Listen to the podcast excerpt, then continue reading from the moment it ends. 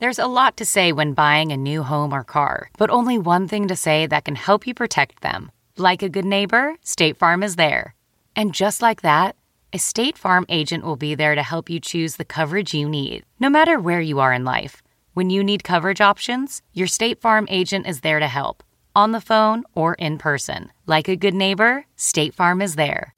Most weight loss plans are one size fits all, not taking into account each person's individual needs. Noom is built for your psychology and your biology, meeting you where you are. Noom Weight uses psychology. That's why they say losing weight starts with your brain, but it also takes into account your unique biological factors, which also affect weight loss success. The program helps you understand the science behind your eating choices and why you have cravings. Stay focused on what's important to you with Noom's psychology and biology based approach. Sign up for your trial today at Noom.com. That's N O O M.com. Plus, check out Noom's first ever cookbook, The Noom Kitchen, for 100 healthy and delicious recipes to promote better living. Available for pre order wherever books are sold. Welcome to the Nerdist Podcast number 106. All right, San Diego Comic Con, July 23rd, Nerdist Podcast Live at 4th and B, 8 p.m., with special guests Matt Smith and Karen Gillan from a little show called Doctor Who that I will not ever shut up about. Details at nerdist.com. And a slew of Nerdist Industries based podcasts will be dropping, I guess is the word. Podcast drop? Podcast from Kumail Nanjiani and Ali Baker, who are doing a video game podcast called The Indoor Kids, Making It with Riki Lindhome, the Nerdist Writer series hosted by Ben Blacker, Sex Nerd Sandra, The Todd Glass Show. So keep your eyes and or ears open for that information in the coming weeks. And now the Nerdist Podcast, episode number 106, with probably one of the coolest people I've ever met in my life, Mr. Neil Gaiman. Now entering Nerdist.com.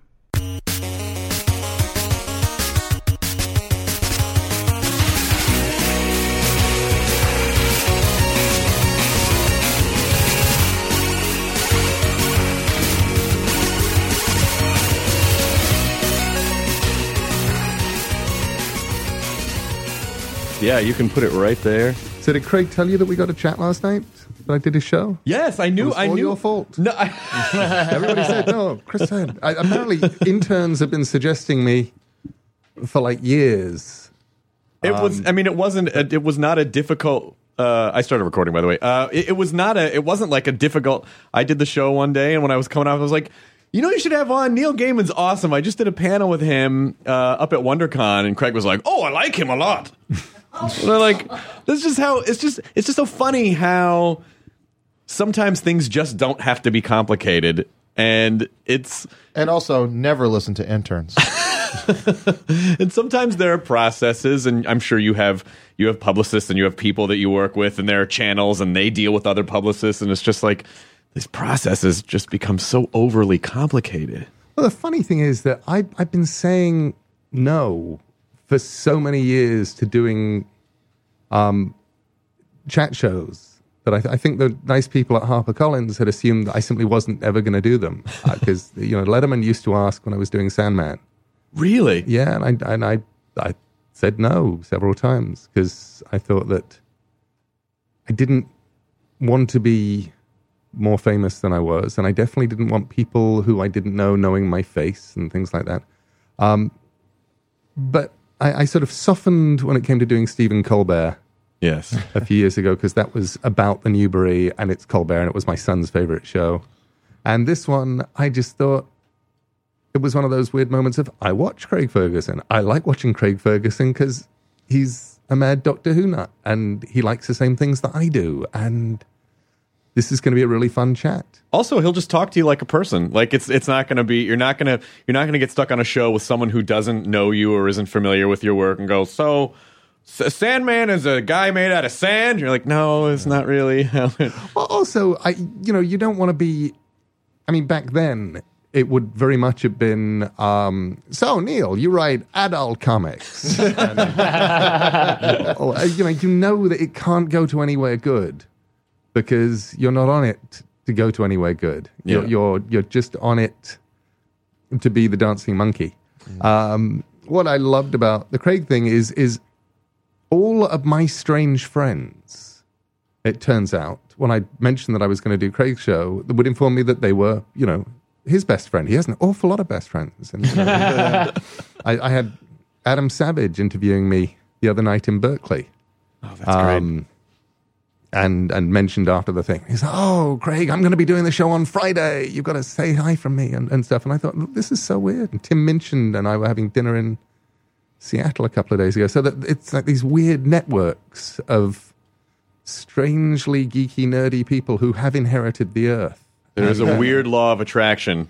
Well, Adam Savage is the reason that I met Ferguson because when we had Adam on, oh, like you know, oh, oh, well over a year ago, we had him on the podcast and we did it live in front of an audience, and he and Craig were pals, and Craig came down and he enjoyed the show, and afterwards he was like, "I want to do this." And we were like, "Okay," but he's just the most affable, fun. You know, he'll riff with you. Yeah, I, I, I, there was a point last night where he started doing this tentacular impersonation of Jamie Hyneman's moustache. Oh, yeah. and I started asking him whether whether Jamie Hyneman was actually Cthulhu. And I thought, now it can be revealed. You take the mustache And off. I thought you couldn't do this on television with anybody else. No. The idea of going to these places and suddenly talking about H.P. Lovecraft or, or Daleks or Listen, Ferguson let me take a camera crew to Gallifrey One, which is a Doctor Who convention in Los Angeles, and and we we went as we went about as deep as you can go down the Doctor Who hole. That didn't sound right. Uh, It's bigger on the inside, it's bigger for network for network television. I mean, you know, like you- you're making is, is like talking about Peter Davison or making Weeping Angel jokes, and like, you can't do this on any other network show at all. I, I, but I think the fun of that is the weird and wonderful thing now about, particularly about the internet, um, are these virtual communities. It's the idea that people who like stuff get to find other people who like stuff and eventually reach some kind of strange critical mass. You know, I suspect that if, if Craig's show had gone in some of those peculiar directions even 10 years ago, it's not that it wouldn't have worked. It's not that it wouldn't have been funny. It's that the people who would have liked it wouldn't have found it Or each other. or each other. Right. And now we're in this weird world where they find each other and they get to tell each other, you want to watch Craig's show.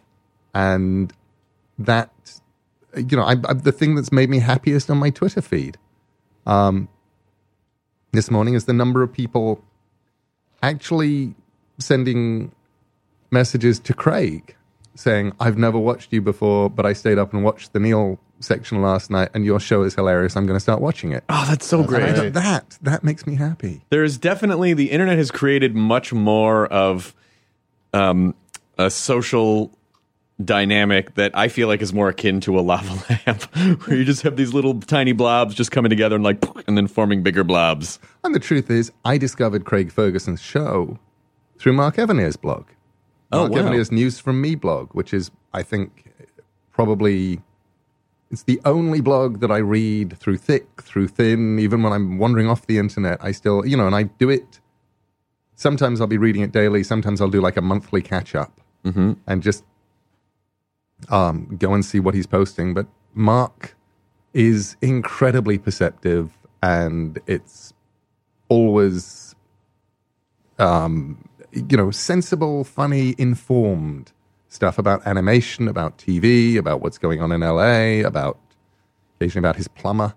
Um, I mean, I feel like an idiot. I've never read Mark Evanier's blog. I need to. I need to. I didn't know about it. That's but that's why I'm here. I'm saying go and read Mark Evanier's blog. uh, but he's been for years. He was fascinated. One of the things that fascinates him is late night TV and late night TV chat shows. And he was somebody I followed through rather than ever watch the sort of Leno Letterman war stuff. I mm-hmm. just follow what was going on through Mark's blog.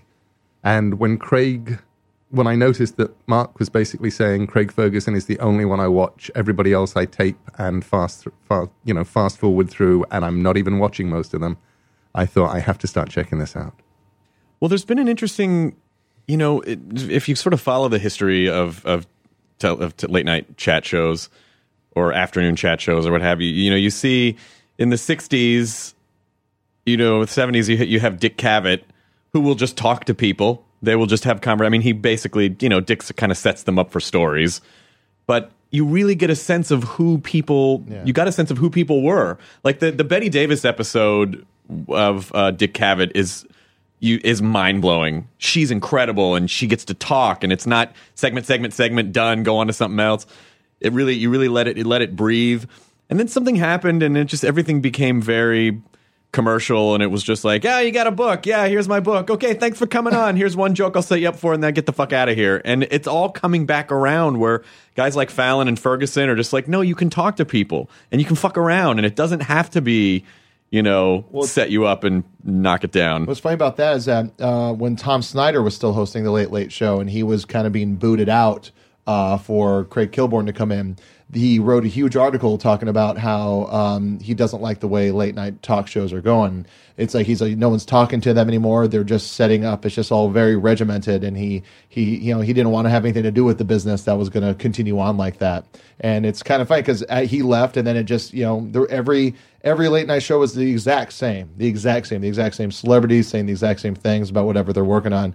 And I feel like with Craig is probably the crux. And it's funny that it also happened on the Late Late Show where he brought it back to that Tom Snyder style of just slowing it down and having a conversation. And just like even in his monologues, they're just they're they're more real than anything else on late night TV. They're not just jokes; they're actual stories and actual uh, opinions on things. Well, it was interesting because we shot the pilot last night for the Nerdist TV show, and Craig, there were just because it's a pilot, you know, there were a couple things, and it was a, a- incredible. And Craig was great, and our special guest was great. But there were a couple like promos that we had to do, and Craig, we, like, we would go run through them once with what was scripted, and Craig was like, "Oh, what do you mean we have to do this again?" Like he's so, it's so funny. You you could tell like, oh yeah, he just fucking does what he wants on his show, and that's how he stays sane, and it's magic.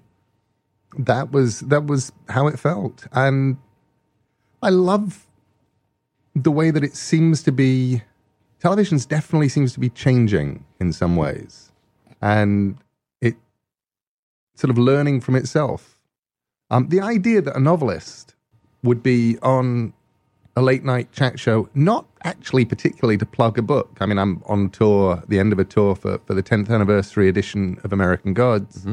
That's going to sell lots of copies. And honestly, I didn't particularly care about flogging it to, to Craig Ferguson's audience late at night. I was just there because it's fun. So, um, you know, and it throws you back to, to the days when you could actually just have a novelist on late night TV on a chat show because they're because people who write books, some of us are really good at chatting. um, you know, the days when Johnny Carson would have people, the days when Steve Allen, Dick Cavett, the, these, you know, Norman Mailer and co. just turning up to, to talk. They'd be regulars. And then that changed. And you wound up with, you know, monosyllabic heiresses with perfume lines.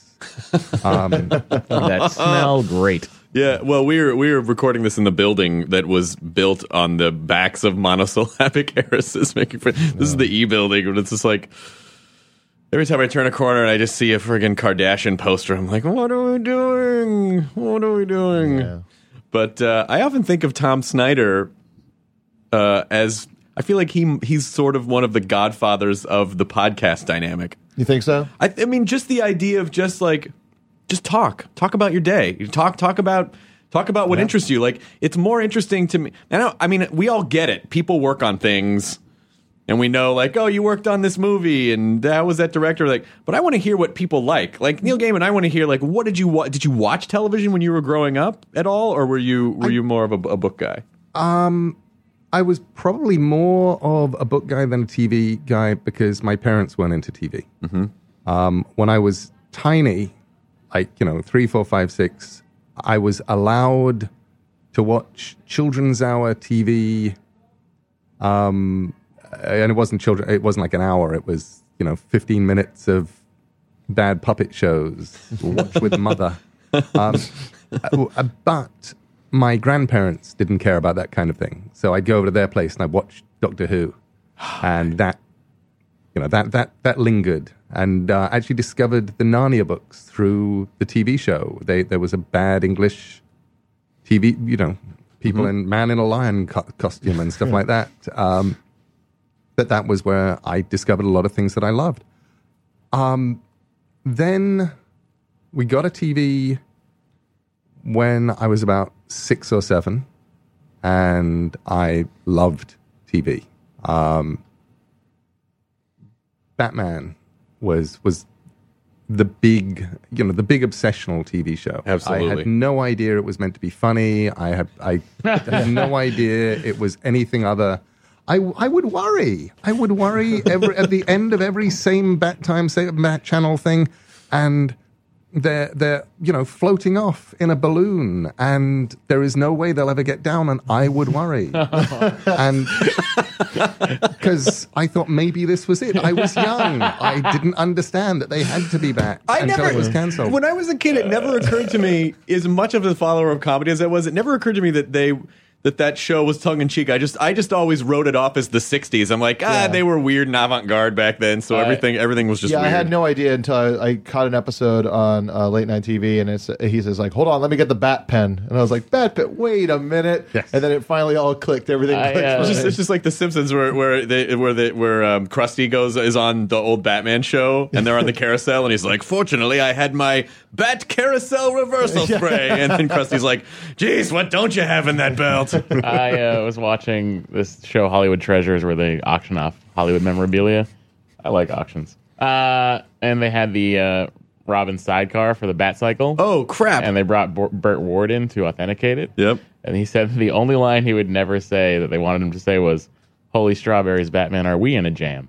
Which I think is actually one of their better I think that's puns, beautiful. Yeah. right? It's elegant. I, you know, it's it's right up there with the great line from the original Batman movie. Uh, some days you just can't get rid of a bomb. I recently saw a picture of someone. Uh, there was a, a- a sign for a church that said uh, "Holy Family Church," and then someone just put really big underneath it "Batman." Holy Family Church, Batman. Did you have you watched the have you watched the Tim Burton Batman movie recently? Recently, no, I, I, I was at the premiere of all those years ago. Yeah. Um, actually, it wasn't a premiere. I wasn't at the premiere. I was at some being invited uh, to screening before it actually opened. Oh, that was I- right around when you started doing Sandman, right? Um, yeah, it was a bit before. I, I the first sort of big meeting that I had um, with DC, I was invited um, a few days later to to be on the bus with the DC Comics people going out to Gotham City, which in this case was Pinewood Studios Of course. Uh, where great. um, and we were shown around Pinewood, and um, it was you know Dave McKean and I were there, and we're just sort of looking around very nervously because we're we're the kids, and I mean, there's all these people here who have you know Dave Dave Gibbons is there, and John Byrne, and these people who who really write comics, and we're just these kids who want to.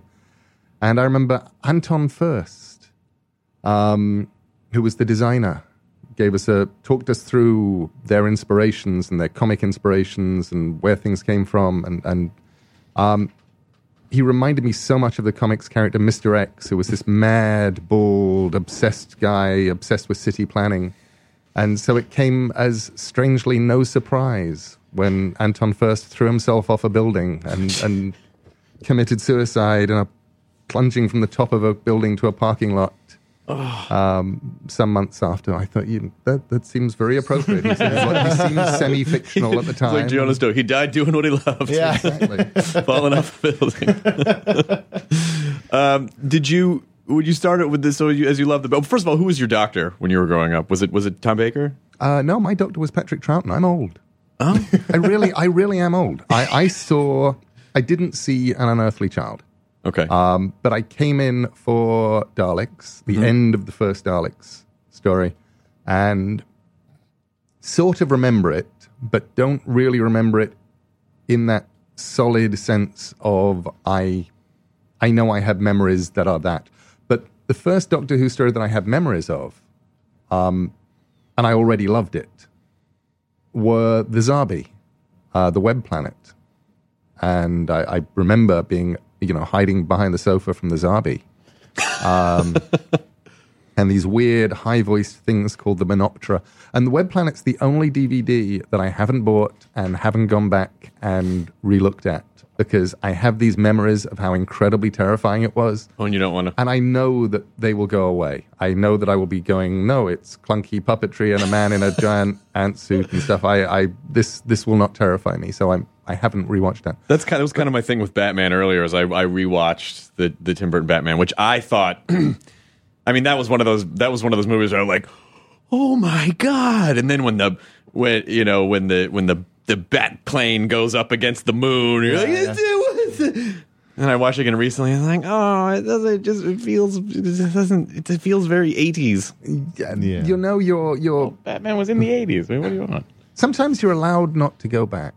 Yeah. Um, It's okay, and and the joy for me with Doctor Who actually has been how much has been really good, and actually the fact that, particularly for me with Patrick Troughton, Troughton was my doctor. I had that the thing that emotional bump that you always get when it's a new doctor, um, or at least you always get when you're new to the game. Um, and William Hartnell. William Hartnell kind of, you know, he was the doctor, but he Right. he was still somebody who slightly scared me. I was creepy old man. He was creepy old man, and and and he was testy, and he was grumpy, and I sort of liked him, but didn't really want him to be my grandfather, and I definitely didn't want to go in that TARDIS with him.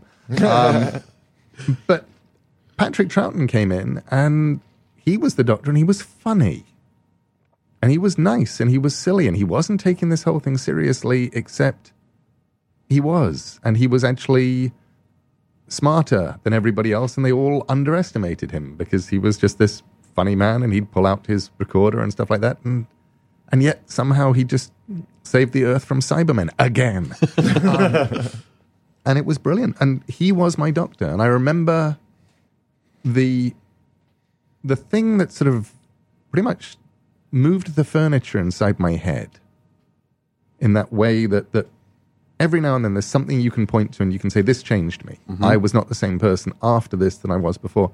Was the War Games, and the War Games was a ten part Doctor Who serial, and it was ten parts long because they had no idea what they were doing. They didn't know if they were going to end it. They didn't know. Um, if it, they were going to cancel it. They really weren't sure where they were going, but they were just going to keep the war games going, which means that the story was, especially in the middle, absolutely interminable. It's just, you know, our companions get captured, they go and get them back. They get captured again. Now you're in some other weird. The command were the companions in some sort of plane crash and ended up on an island for four or five seasons. And It, then, it felt like it. It had that that glorious sort of this is going to go on forever thing. But then when the story actually came together, and suddenly you met somebody who identified himself as one of the Doctor's people, and you discovered there were Time Lords, and you discovered that the Doctor really was on the run from them, and they could remotely control his TARDIS and control time so he couldn't get away. And then this this marvelous sequence where you know they they they pronounce judgment on him and inform him that he is going to be changing and his face is going to change. I just remember watching that that whole sequence and going, "Oh my gosh, this thing that I've been watching since I was tiny." And and at this point, I'm nine years old. Um, this thing I've been watching since I was three had a big, huge story arc behind it that I didn't know and didn't understand, and there were all these people in the background, and it it was huge and wonderful and strange. Although it does make me wonder how much how much of the things we go back and look at as the canon for Doctor Who, it's like, well, they just did that because some guy at BBC wasn't sure if they were going to continue doing the show. Um, You know, canon becomes canon, however it becomes. I guess that's true. and um, you know there there are there are lines and jokes and things in my episode that became The Doctor's wife. of the Doctor's wife. I loved it. Oh, thank you. I was so excited when we did the thing at WonderCon, and I saw the clip, and then it was just that moment where Matt Smith's like thousands of Time Lords. And I'm like, "Wha- wha- what? like it was just so. I, I mean, I That called, was- yeah. I call, I called Matt, and I, I called Matt Meyer, and I was like, "Oh my god, I just saw a clip. Uh, it's the fourth episode of the new series. Uh, Neil Gaiman wrote it. It looks fucking incredible. Like I was, I felt like, I felt like an old 1930s reporter rushing the- to the Stop. phone. I love that the thing about that showing that clip that we showed at WonderCon, which is the clip where he he meets the Ood, he fixes the box, he hears the Time Lord voices, and then they're going off, and he turns to his companions and he says, "Somewhere around here, there are lots and lots of Time Lords," and um, with the strange thing was I'd met um, the guys from the BBC along with Mark Sheppard and Toby Haynes at breakfast that morning, and I'd said, "By the way, what what what are we showing?" And they said, "Oh, we're going to do this clip where um, the Doctor goes and opens the box and sees all the Time Lord voices and says, "Oh, I really thought I had some friends around here." And I said, "Hang on, that's that's the big twist that gives away the entire plot of the first half." It's of a the good thing you episode, asked. And you're going to be showing that? And they said, "Yeah." And I said, "No, you're not. You are not actually showing that." And I, I emailed from the breakfast table, the BBC, and uh, wonderful Beth Willis, the producer, and I said, "Ah," and she said, "Whatever you want, you can." You Oh, can that's show." great. And um, I had the episode on um, on a flash drive in my pocket. I know because I you showed it. You showed me Yeah. the flash drive, and I was like, I wonder how fast his reflexes are. on that. So I took that flash drive in and said to them, "I want you know play it from here to here," and that was that was where they got the scene that they put up. And I was really worried that the the, the resolution wasn't going to be good enough for for giant screens, but it was fine. oh yeah, and the crowd. I mean, there were thousands of people there. Everyone went freaking That was bananas. the uh, that was the episode I was up last week in my boxers with tears in my eyes. Oh, that was the That one. was the one. Matt Matt just said last night. He was like, I was watching Doctor Who last week, and my box was in the middle of the night, just crying. And I'm like, which episode? I didn't. I didn't realize it was Doctor's It was wife. Yeah, the it's- uh, it's when when she says hello when they're in the when they're trapped in the TARDIS and she finds Rory's body. Oh. Spoiler alert. Well, no spoiler alert. By the time, come on, people. It's it's been out for whatever it is, two months now. Yeah. It's- I haven't been able to catch up yet. Don't worry. Oh. You'll It's enjoy all No, that's fine. I just uh, It doesn't really give anything away. Didn't. But it's a fa- it's a fantastic episode, and also just it's such a unique twist on a prominent relationship in the show that's never really addressed that much. I I felt so lucky to be able. You were talking before about making things canon. I got to make it canon. You did.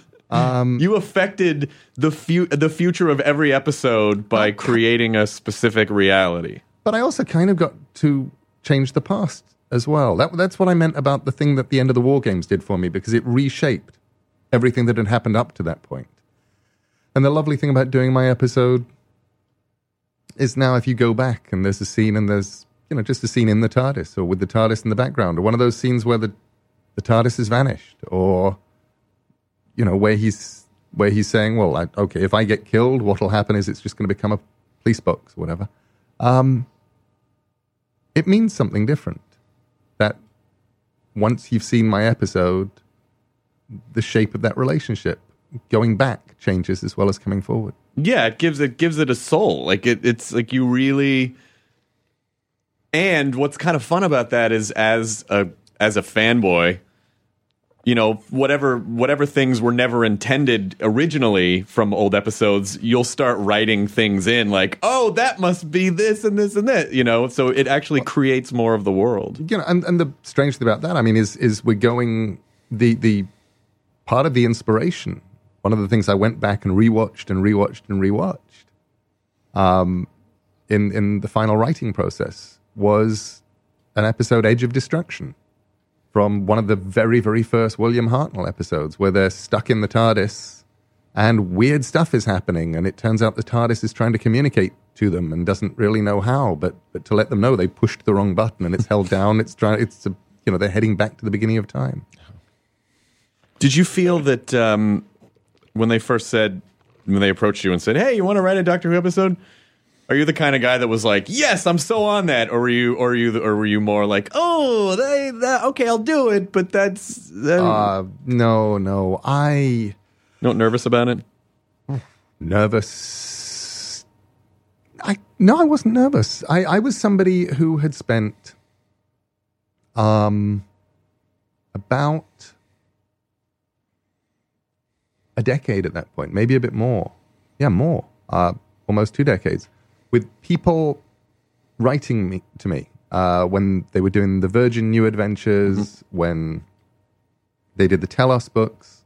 People saying, "Will you write a Doctor Who episode? Uh, will you write a Doctor Who novel? Will you write a Doctor Who novella? Will you do a Doctor Who thing?" And I would say, "No, I, I don't want to write a Doctor Who original Doctor Who novel or, or whatever. But if they ever bring back Doctor Who, I want to write a Doctor Who episode." And had actually back at the end of 2003 just made a phone call to um, the BBC just to say, no, if, if anyone doing anything with Doctor Who, could I could I maybe get involved or, or do something? Um, just because I loved it and it was, as far as I was concerned, languishing. And then I heard no Russell's bringing it back, and I thought, oh, good, it's it's going to be in good hands. Um, didn't wind up checking it out because I was in the US um, and running around in 2005. And then Jane Goldman, um, who wrote Stardust and Kick Ass and, and the X Men movie recently, um, just said, You would really like this, and got me the DVDs. Because they were bringing out the DVDs pretty much as the show was coming out in, in the UK. Um, so I played the DVDs, went my daughter would love this. She was 12. And suddenly we had something we could do, watch together, which made it even more fun and more exciting. And then I was going back and getting old DVDs to show her. And we're sitting there watching City of Death and showing her the three doctors and the five doctors because it was a nice way of sort of giving her an idea of, of, of the whole shape of Doctor Who.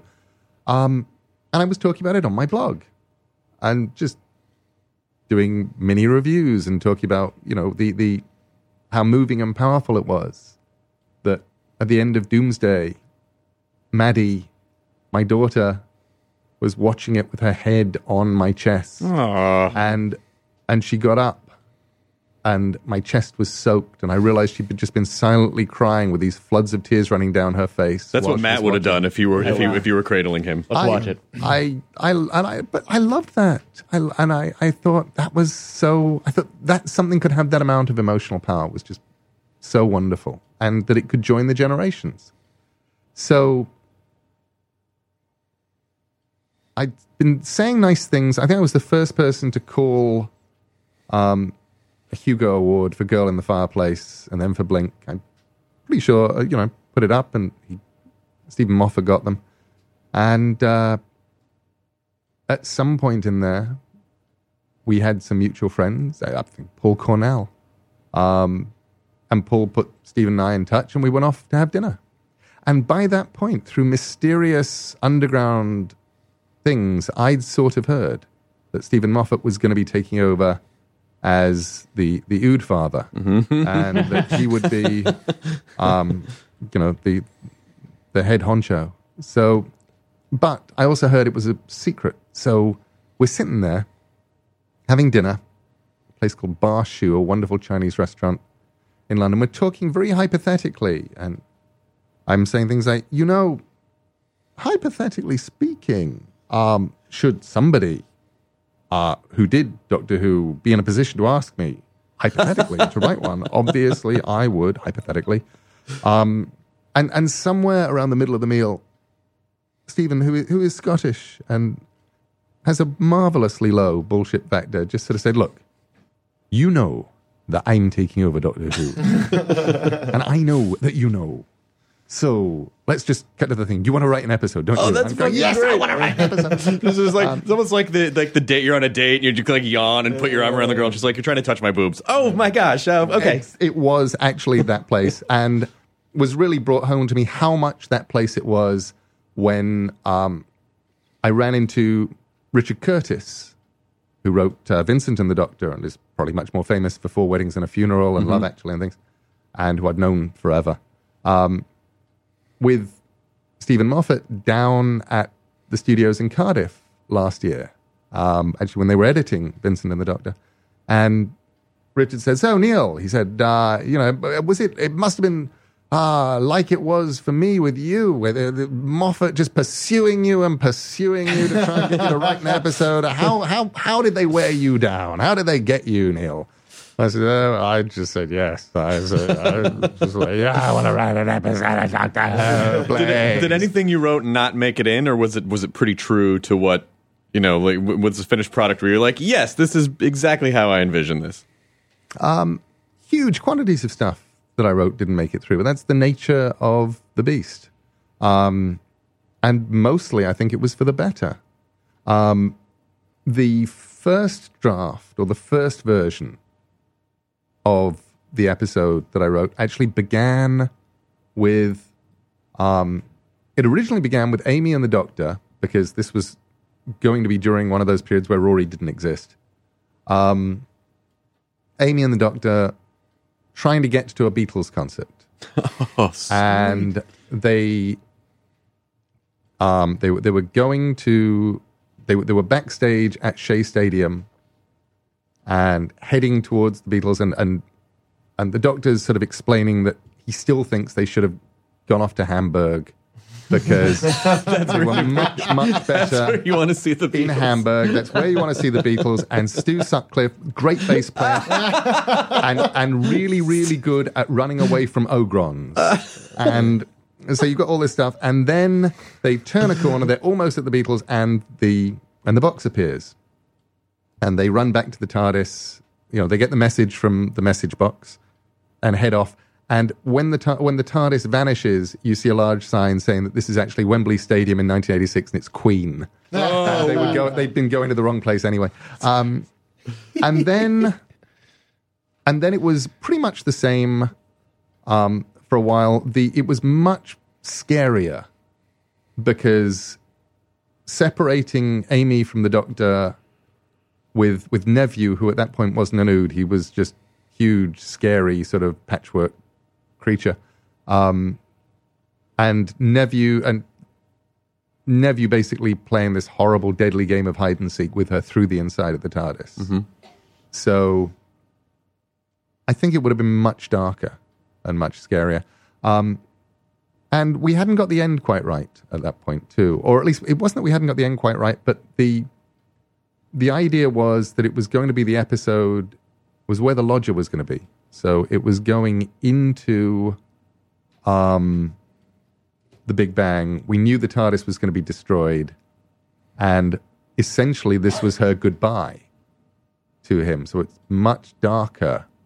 The the feeling, and, and at the end they they buried Idris's body and they put up a marker, and it's just Amy and the Doctor sitting on a hill, and Amy is actually kind of slightly traumatized by what's happened, and the Doctor's just sitting there making a daisy chain for her, and and it, it was this.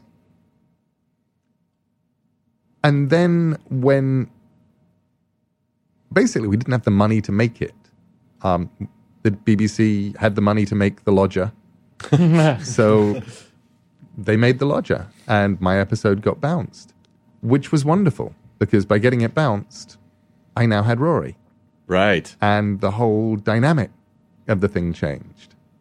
Um, having Rory gave me, well, apart from anything else, it gave me Amy and Rory, which was great. It gave me Rory and the Doctor, which was great. It gave me somebody else's point of view. Um, it meant I could do a whole bunch of very different things once we got into the TARDIS with with Amy and Rory, and some of them got in, and some of them didn't. You know, there were there were things that were many of the things were filmed. Um, there were things we just lost. The, the, the, the Rory and the Rory getting locked in the zero room was my favorite, um, where he basically House informs Rory that you know being in the zero room for more than because it completely cuts you off from any contact with anything outside of the rest of the universe.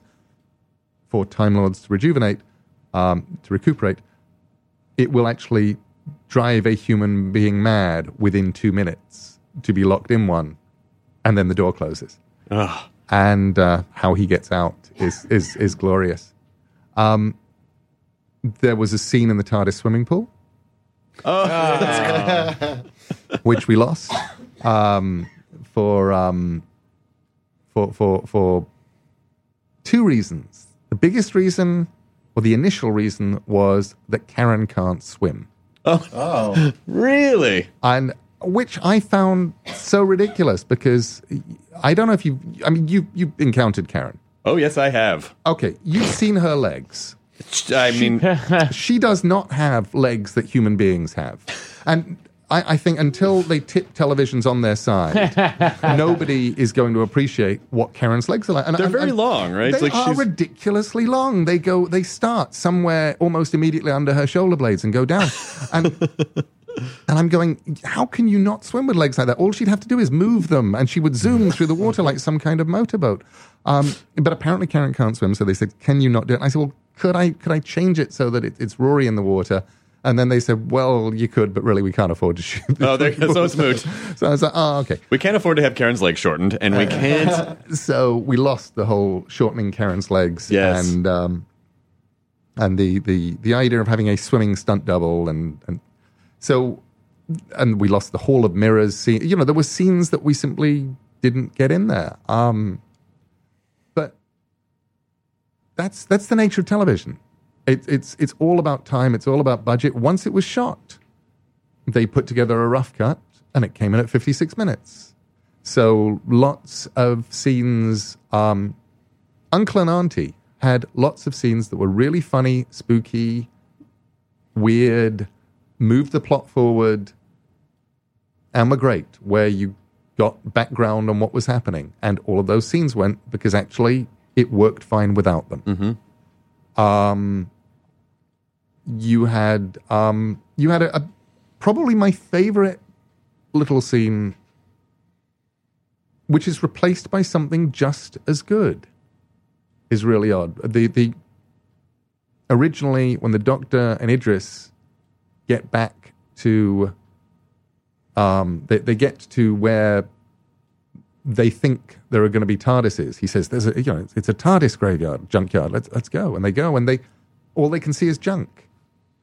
And then Idris points out that obviously all they can see is junk because all TARDISes have their chameleon circuits activated, and when they die, the chameleon circuit remains on because you couldn't, you didn't want TARDISes falling into enemy hands. So as far as you're concerned, it's still a bathtub or whatever. I love And- a bathtub TARDIS. and he he has her change things and you know deactivate all chameleon circuits around them and suddenly all of these bathtubs and washing machines and just bits of junk become high-tech gloriousness just for a moment. And you realize what they are and then they go back to being junk and he goes back to reassembling and they, they assemble the thing out of junk. And it was lovely and they filmed it. But it was too long and it could go. So it went and i had to write that the dialogue between them where they're standing looking down at the the junked tardises where he's saying you know you it's impossible. Uh, where she says to him this is what you're planning to do and he's saying yes but rory and amy are still alive and and she says you don't care that it's impossible. You this is what you're going to do and you don't care. And it's a it's a lovely scene. And nobody ever watches that and goes oh i missed the one that was there. And that's how things become canon.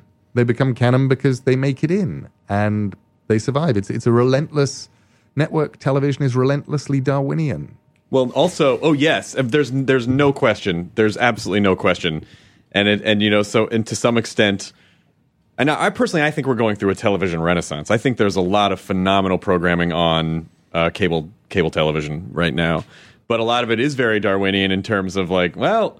Listen, you know, if if more people watched this one show, then it it would be on more, and you know, unfortunately, more people watch the reality show, and that's why you know. But I think that's that's where we're getting these smaller cable channels that are like, well, we don't have to perform like networks do, so we'll just kind of make the programming we we want to make. Um, but I'm curious to know, just because you know you write in all manner of media, um, the difference between uh, you know writing writing comics, writing a, writing a novel. Uh, and then and then writing for television, and then the follow up que- the follow up question to that, Mr. Gaiman, is: Do you feel like it's important to some people think like, oh, I don't want anyone, I don't want anyone to tell me what to do. I want to write whatever I want. And personally, I feel like it's important to not have complete autonomy sometimes because those sort of roadblocks that television provides kind of force you to think outside the box a little bit. So, what do you prefer? I, the truth is, all media come with their roadblocks. and it's always the walls that that force you to create something really interesting inside the walls. I, the the only things that I never do for people are the things where they come to me and they say, "You can do whatever you," it's horrifying. and I never do. Whereas if somebody comes to me and says, "Neil, um, we're doing an anthology about cats and William Shakespeare," and uh, it's just stories about some way a cat and William Shakespeare. Could could you do one of those for us? And I go, no, that sounds really silly. And then I'll go home and then I'll go, you know, you could do this really great story about William Shakespeare. And I go and write it because you've suddenly been given parameters, and the parameters are the thing you bounce off to mm-hmm. create art. So. But one of the ways that I keep my sanity, and I've kept my sanity on this, is by being able to move from thing to thing. So with a novel, for example, nobody gets to tell me what to do. It's as long as I write something of a publishable length, you know, as long as I'm not turning in a four million word novel or something like that Right. and demanding that it all be published as, as one thing, um, they'll publish it. It's good. Nobody cares. But it's really lonely. Um, so once I've done that, it's really fun to go off and make a movie or do TV or something like that. But when you're doing that, you're suddenly up against weird compromises. And they're the weird compromises of what you can create and the weird compromises of, of what reality gives you and, and budget and time, which are the things you're, you're always battling. And the fact that somebody can tell you what to do and somebody can say, no, you know, um, I know that it's meant to be a romantic ghost thriller comedy, but I really was hoping that it would the, the whole ghost thing would be a little spookier. Can you up the ghost quotient and just tone down the romance or whatever? And you go, ah, yeah, okay, I can. That you're the one paying, and I and you go away and do it. Um, but after doing that, it's really fun to say, I'm going to go off and do something where nobody can tell me what to do, and you go back and do a novel or do a poem or, or, or whatever. By the way, uh, Ghost Quotient uh, is the name of my specials cover band. Come on, that's a call out to Paul and Storm. You've done Woodstock. Oh, I've done W00tstock. How I've done, I've fucking done great is W00tstock? W00tstock is remarkable. I've done my favorite W00tstock actually. Um, was not the one that I actually went on and did stuff at. My favorite W00tstock was the Minneapolis W00tstock, where I was not a guest. I was not announced, and they brought me on as a special guest at the the moment in the captain's wife lament, where it had already been going on for about twenty four minutes and um, then they brought me on, and I did a respectable author R, mm-hmm. and then went off again to rapturous applause. and it was it was just one of those great moments, and and so I got to see all this. The backstage goings on at W00tstock, which actually are the real reason why people do W00tstock. People think we do it because Paul and Storm pay us millions, Right. and, um, and Clearly think- not uh, not the case. which is really not the case. And Nope. they think we do it because, um, you know, this this huge audience or whatever. And no, the actual reason we do it is to hang around backstage. Um, it's the conversations that occur between all of these people who've been admirers of each other or have wanted to meet and have never actually had a chance. So suddenly you're backstage, making new friends, um, and occasionally coming down to the stage to watch Adam Savage desperately sticking tissues up his nose um, to staunch the flow of blood while singing uh, "I Will Survive" in the character of Gollum, which. That's what it. That's what it's really about, W00tstock. It is. It is. It is all the hanging out backstage, and also just never knowing in each city who's going to be able to go. It's almost like a. It's almost like getting a, a pack of playing of um, of trading cards. You're like, what is? What am I going to get this time? I know whatever it is. I know it's going to be awesome. But those guys are those guys are so great, and they've done such a they've done such an amazing job um, with the with the W00tstock show. Do you? Uh, I, first of all, you do live in Minnesota. I, I live up near Minneapolis. Minneapolis is a phenomenal town for live performance. I have had some of my most favorite shows in Minneapolis, for stand up comedy shows. They are friendly. They're a friendly audience. They actually kind of. They don't start from a point of view of folding their arms and going, "Yeah." No, we just we reserve that on the West Coast. well, the West Coast, actually, I don't think it's folded arms. West Coast is, is hands deeply thrust into pockets and standing near the exit. So if this thing is not cool enough, Right. you can sidle out and pretend you were never there to begin with. You also don't have people in the West. Because the other problem with performing in LA is that so many people are performers that a lot of people will just watch and go, "Yeah, I would have done that differently." Like people in Minneapolis just go, "I'm going to go consume a fun thing." And even, uh, you know, Minneapolis comedians will laugh at jokes. Yes, West Coast comedians, I, I, you know, I don't know if you've ever had the horribleness of having to go to a comedy show with comedians. Oh, but you sit there in the audience and they go, and, and a really great joke comes out, and they all go, "Huh," and that's the noise they make, and and they smile a little bit. There's a, "Huh," Mm-hmm. and it's. And it's and it's this weird filing process. You can see it went in there, and they're deconstructing it, reconstructing, going, "Yes, that worked. That was yes. good. Uh, the, the- that." yeah, the verbal equivalent is, "Ah, I see what you did there." yeah, exactly. Ah, I got okay, yeah, I got it. But I'm a laugher. Like I, I I'm a laugher because I love comedy, and I still it thrills me to be ex- to to be surprised by like you did uh you did the thing at the Saban Theater last last night with Patton, and Patton is one of those guys who every time you see him, he's got 20 new minutes you've never seen before, and it constantly surprises you. Paula Tompkins is another one, and um, how did, how did it go last night with Patton? By the way, Patton um, is amazing. Patton is really, really funny, and he he was it was like schizophrenia because on the one hand you have Patton desperately wanting to be Patton Oswalt, stand-up comedian, comedy legend, and on the other hand you have Patton desperately wanting to be Patton Oswalt. The guy who got his copy of Season of Mist signed by me in 1991 in Comics Experience, and who then came and saw me with with Brian Posehn. Uh, him and Brian were, were at the Stinking Rose in 1999 when I did a reading for the Comic Book Legal Defense Fund. He got his stuff signed, and and and this slavering, drooling, ecstatically happy fanboy. fanboy makes good news at So- 11. so what I did, uh, we we would the interview was was enormously fun, um, but I thought, you know, I know Patton now well enough to know that my experience up on that stage, he, he's going to make me work for it because he's incredibly funny and he will always go to strange and inappropriate places. Um, so let's see if I can actually take advantage of that and use that and have some fun with that. So I got um, Zelda Williams, who is a wonderful young actress, um, and Patton. And I said to them before the show, I said, "W- you know, Zelda, will you come back? I, I'd like you to actually um, take part in something. And Patton, when I do my reading tonight, it's going to be an LA specific reading. It's going to be a scene from American Gods. It's actually set in Los Angeles, in Hollywood. And um, I want, I will do, we'll make it like a full cast audio. It'll be like the thing, it, it'll be actually where the, the recent full cast audio of, of American Gods began, which was Kevin Smith interviewing me and my glorious wife, Amanda Palmer. Oh, I love Amanda Palmer. She is Amanda fucking Palmer. Amanda fucking Palmer. Um, and Kevin interviewed us for his Star fucking, I think it was Star fucking Smodcast.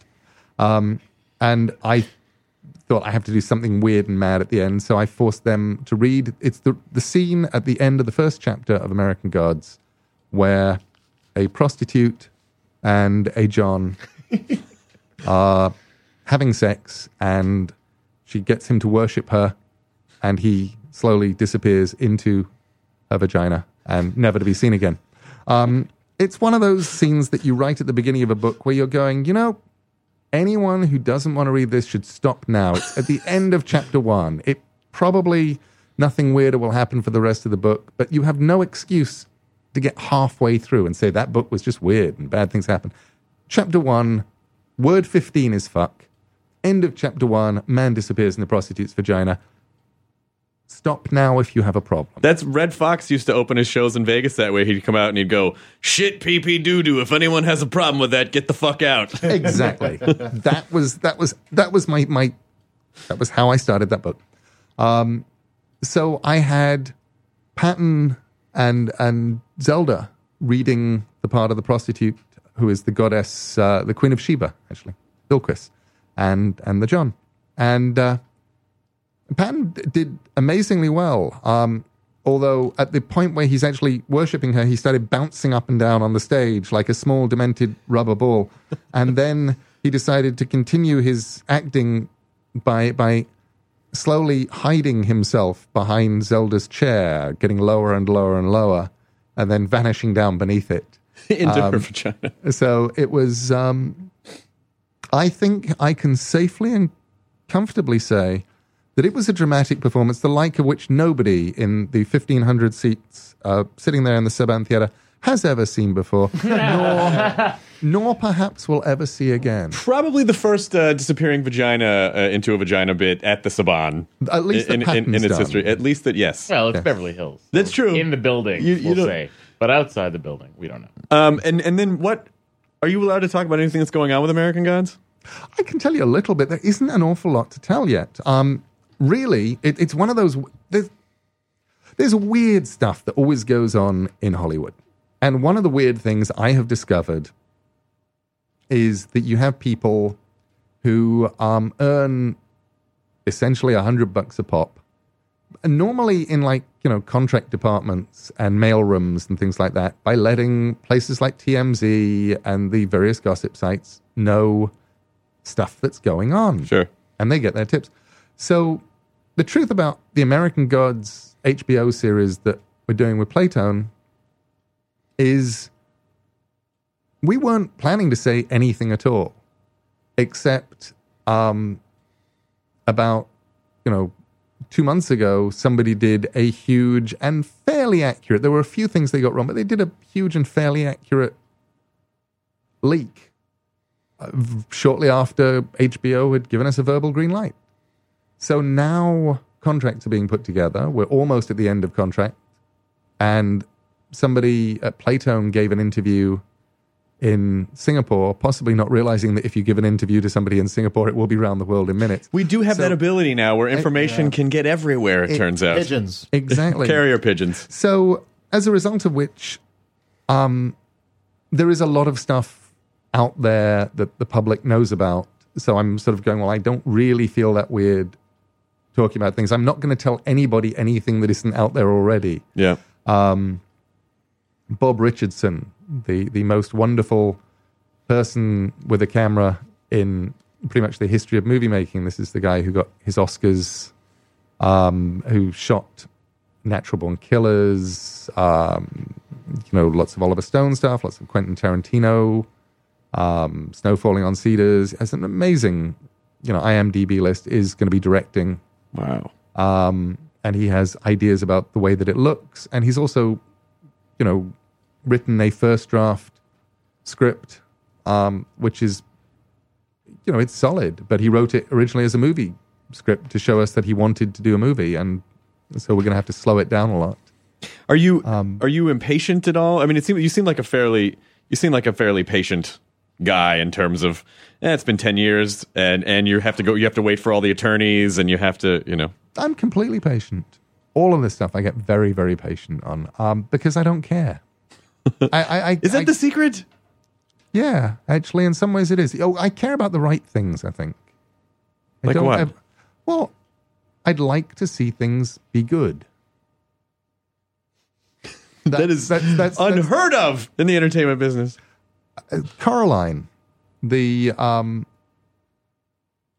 the, Gor- the- gorgeous movie, and I, I and also kudos to your includement uh, inc- includement That's not your including of John Hodgman. Like I, I, I, I mashed up include and Hodgman together. I got to the end of the sentence before the meat. There, there, are, there are no words in the English language that are not actually improved by mashing John Hodgman somehow. the- anything. you know, good Hodgman morning. Good. Good Hodge morning. Um, That was the know. best Hodgman orgasm I've ever had in my life. Exactly. It, it's just you. You just want to mash Hodgman into your sentences, just as you want to mash him into your breakfast cereal. Yes. You know, mash him into your life. You Well, want Hodgman's I not just for like- breakfast anymore, Neil. I would. Lo- I would love Hodgman as my personal butler. He would be great. That's what I, I just like to get up and, and have Hodgman glide in and say, "Good morning, Neil. Here's your newspaper." And so and so is on the phone. I would say, "Thank you, Hodgman." Uh, say, You're very welcome, sir. And he'd glide away. Only, only his moustache is currently scary. It, the, the mustache is, is a little bit scary, but Hodgman to me is essentially what he's like the embodiment of the bat computer in my mind. Like he, like I'm not, con- I'm, I'm not convinced that he's not actually a hologram that just possesses the sum total of human knowledge. Yes, and it's not the old fashioned sum total of human knowledge vis a vis true things that actually exist. It's a much better sum total of human knowledge because it's from, from Earth Hodgman, Yes. Um, the one where hobos still rule, and it, it's, it's, and where Hodgman knowledge is so much finer than any other knowledge anywhere. It's very Hodgmanian. I've completely forgotten what we were talking. Oh, Coraline. Um, so I signed the contract with Henry Selick to do that film in uh, February 2001, and I think it was nine years to the day before, um, before the film premiered. Wow. I, I, but eight years to the day. Um, but I was perfectly happy to wait because what I wanted was a good film. I really loved Henry Selick's work. I was probably the only person on the planet who had noticed that even though the film was called Tim Burton's The Nightmare Before Christmas, Tim Burton was simply a producer on the film, and actually it was directed and from all the interviews had been built from the ground up Yeah. by Henry Selick. Hollywood branding. Um, yeah. It would only ever upset me when we'd put from the director of The Nightmare Before Christmas on things and people come up to me and say, Why are you trying to sell this as a Tim Burton film? and I go, No, actually, Henry Selick directed The Nightmare Before Christmas.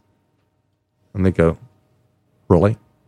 then why is it called Tim Burton's The Nightmare Before Christmas? I, it was just sad. like Um, trying to challenge you, like, no, I think I know how this all works. But I was very, very happy to wait as long as it took to get it made and get it right and have it with Henry because I would rather have something that I can be proud of and love and say, yeah, it's great, um, than I would have something that came out and was terrible. That was always my position with Sandman. I, I, I've seen Sandman scripts come and go. I've seen Sandman directors hired and fired. I've seen it, it you know, be a priority at Warner's. I've seen it be forgotten. Currently, they're looking at doing it as a TV series, and and I hope it happens. But what I say to them all is, look, I would much rather no Sandman was made than a bad Sandman. Mm-hmm. It's it's nice and easy. It's simple. That's that's my my equation on this. I want it to be good. You saw the So- Matrix call up the name Morpheus, whatever.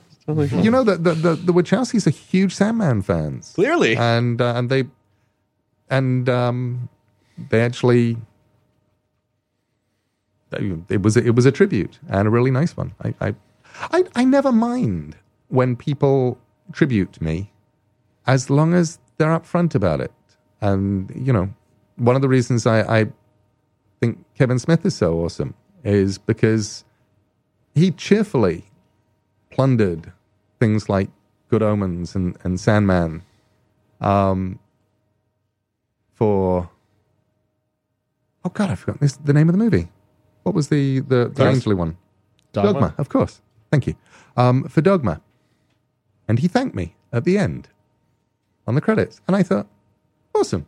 I He's great. Kevin's one of those guys that just like if he likes you, he just wants everyone to win, and he he thinks there's room. I mean, I fucking love Kevin Smith. He's a he's a sweetheart. and you know, so I, I love the people who are willing to just sort of.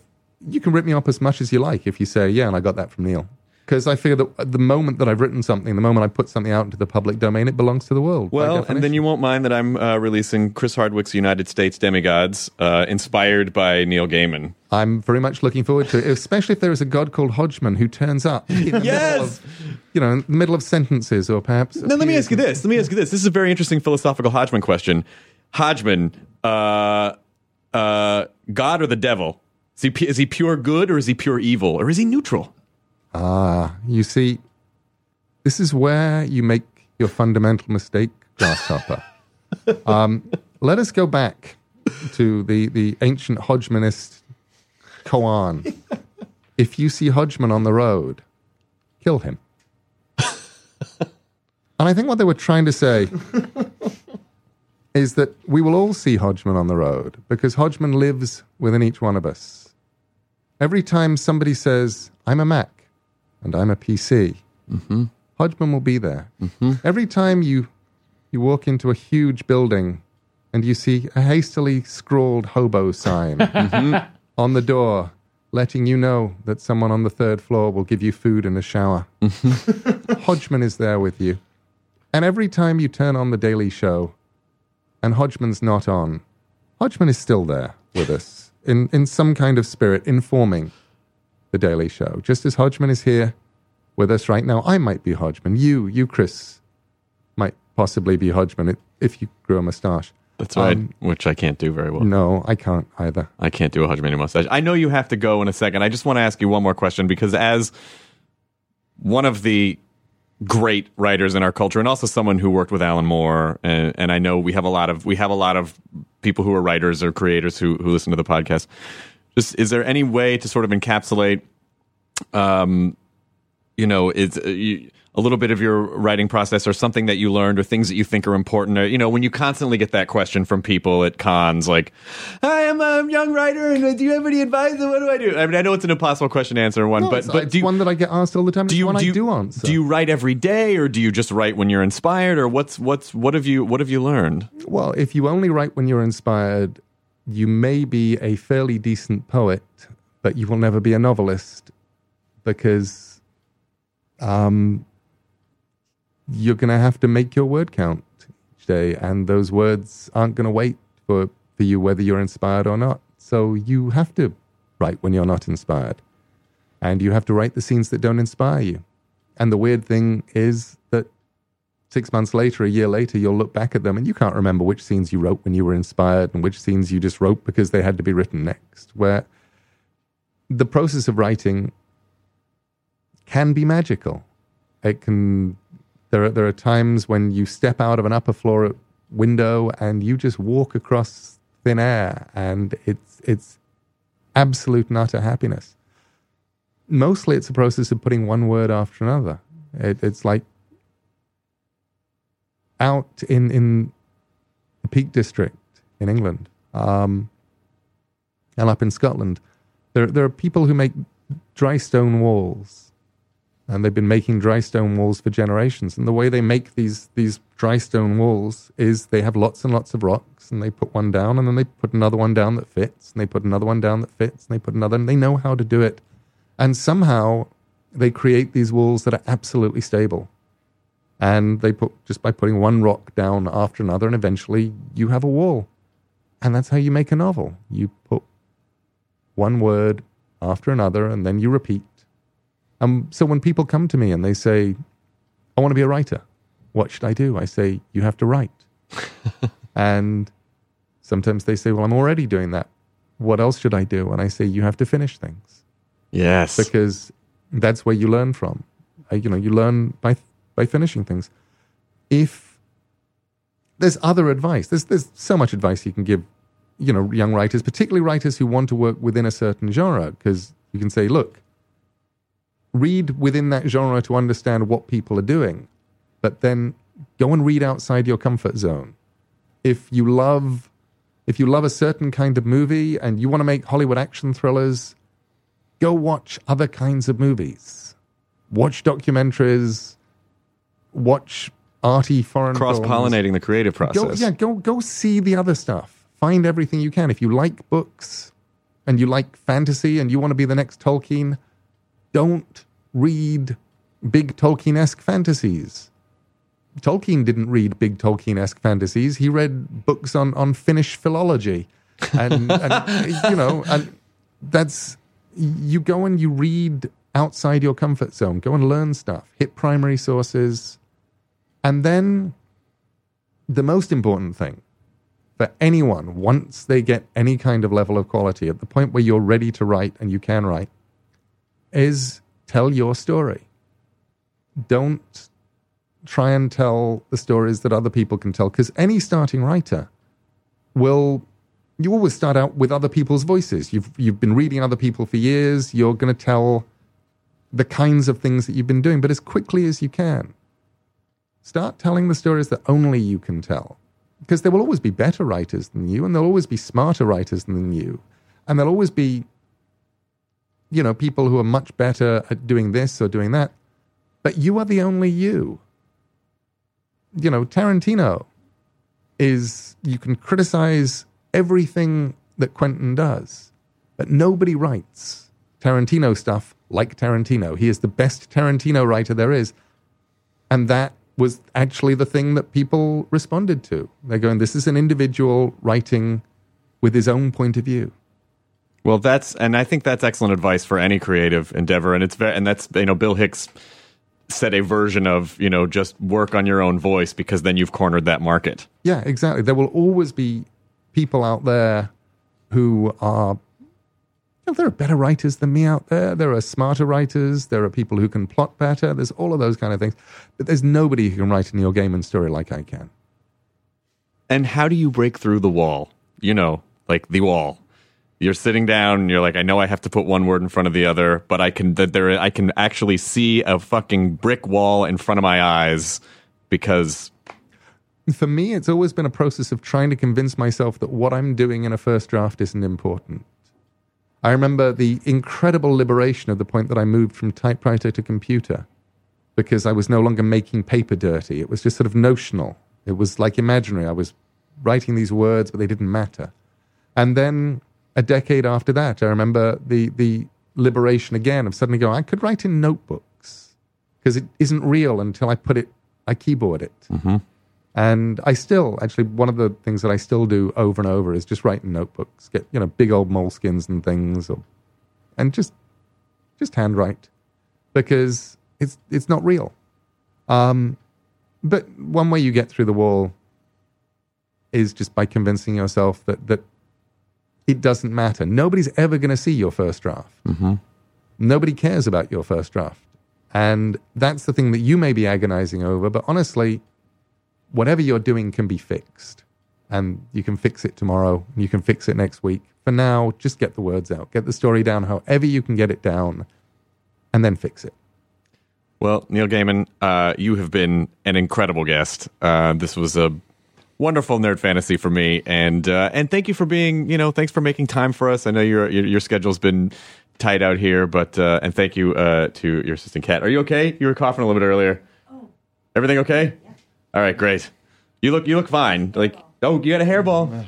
She's cat. She must have had a head. Nice. Thank you.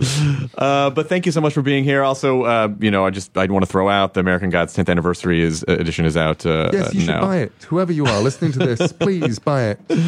Um, Please buy any, anything else uh, come uh, on the horizon anytime soon. um, there's loads of things on the horizon, but I can never remember what they are. I should I should have a sort of. Yeah, we'll follow you on Twitter. plug. Neil Yeah. himself at Neil himself. I was going to say pl- follow me at Neil himself and uh, and go and you know buy my wife's music. That'll Yes. make her happy. I loved the video for Map of Tasmania. P.S. Fucking great. Fucking great. That was I I think that is the best use of a merkin in any video ever. And and it's on my it's on my phone. the thing that made me peculiarly happiest about the map of Tasmania video, and I actually kind of, I have to say, I, I kind of like um, Perez Hilton. He's always said very nice things about me Uh-huh. and stuff, but but I was sent the link to his comments on the map of Tasmania video, which were basically, you know, somebody going, ah, girly stuff, ah, this is horrible, this is the worst thing I've ever seen, and I thought, you know. It's just that thing of girls with bird's nest merkins and, and merkins of the scream and weird dangly forests. Oh, there's like a there's like a Dumbledore beard in the video of somewhere. It is amazing, amazing. Well, thank you so much for being here. And then uh, you know when I'm in Minneapolis per- performing, I'd love to uh, you know please go, let's grab a coffee or something. I would love that. Uh, thank you so much, Neil Gaiman. Uh, Matt and Jonah were here. Nick was uh, silently in the background working on his computer. Uh, he just waved, and uh, that's it. Enjoy your burrito, everyone. That was awesome. Now leaving Nerdist.com. Enjoy your burrito. Nancy's love story could have been ripped right out of the pages of one of her own novels. She was a romance mystery writer who happens to be married to a chef. But this story didn't end with a happily ever after. When I stepped into the kitchen, I could see that Chef Brophy was on the ground, and I heard somebody say, Call 911. As writers, we'd written our share of murder mysteries. So when suspicion turned to Dan's wife, Nancy, we weren't that surprised. The first person they look at would be the spouse. We understand that's usually the way they do it. But we began to wonder had Nancy gotten so wrapped up in her own novels There are murders in all of the books. that she was playing them out in real life? You can listen to Happily Never After Dan and Nancy early and ad-free right now by joining Wondery Plus in the Wondery app or on Apple Podcasts.